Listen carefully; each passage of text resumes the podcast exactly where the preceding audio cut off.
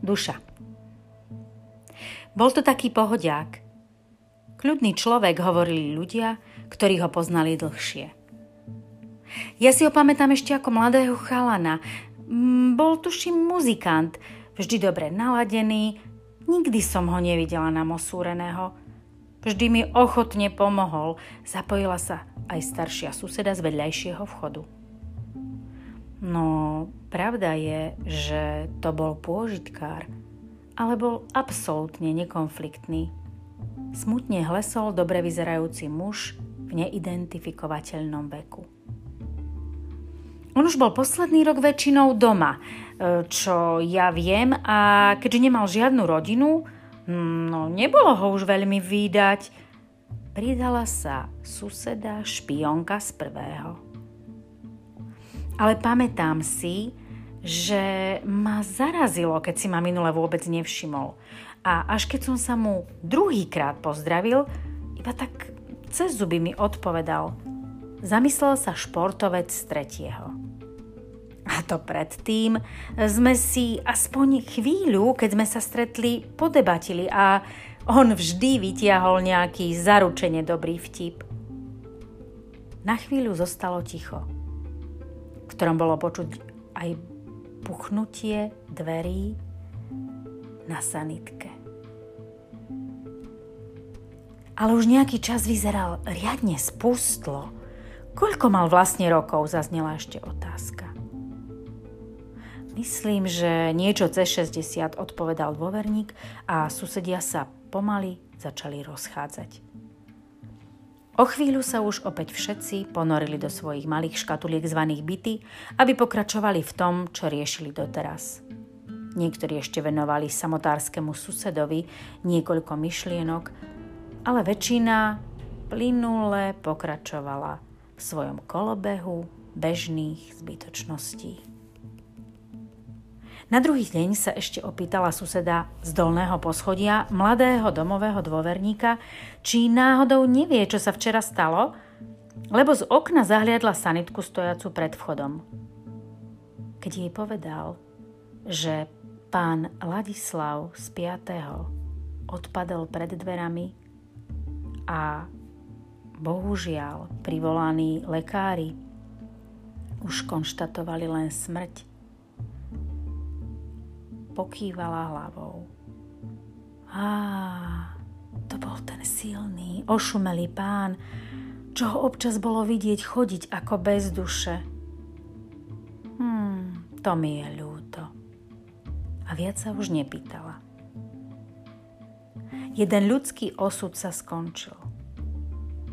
Život kedysi veselého a v spoločnosti mimoriadne obľúbeného chlapíka vyhasol.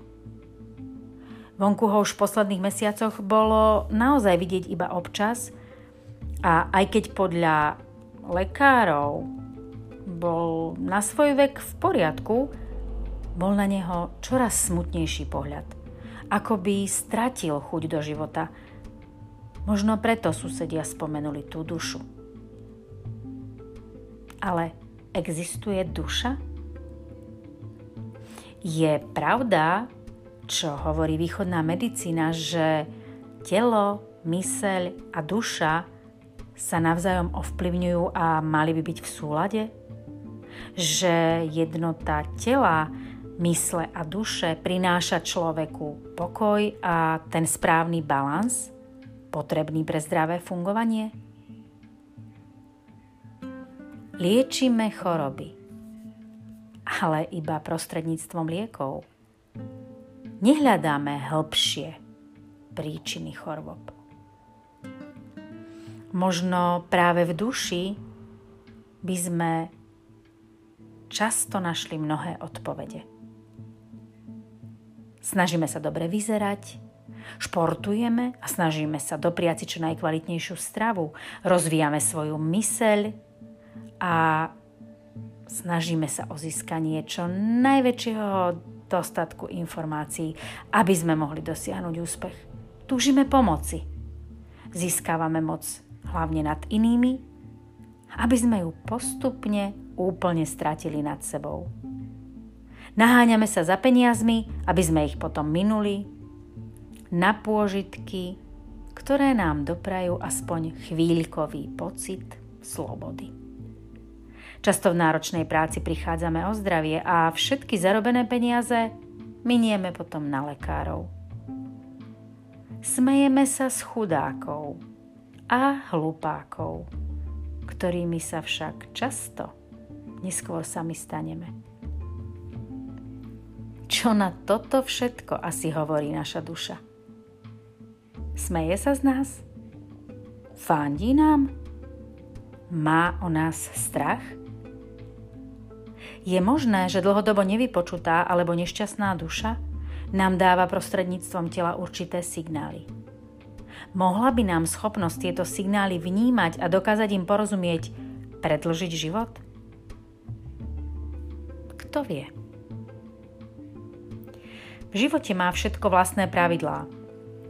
A nikdy nie je isté, čo je pre koho správne či nesprávne Ladislavovi mohol spôsobiť infarkt jeho pôžitkársky životný štýl, veľa nezdravého jedla a málo pohybu, ale mohla to byť aj osamelosť a smútok, ktoré z neho priam kričali v posledných mesiacoch.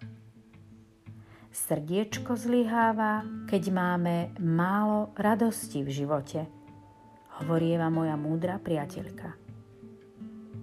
Občas je veru ťažko. Žiť ľahko. Najmä dnešné časy si vyžadujú poriadnu dávku odolnosti a vnútorného optimizmu.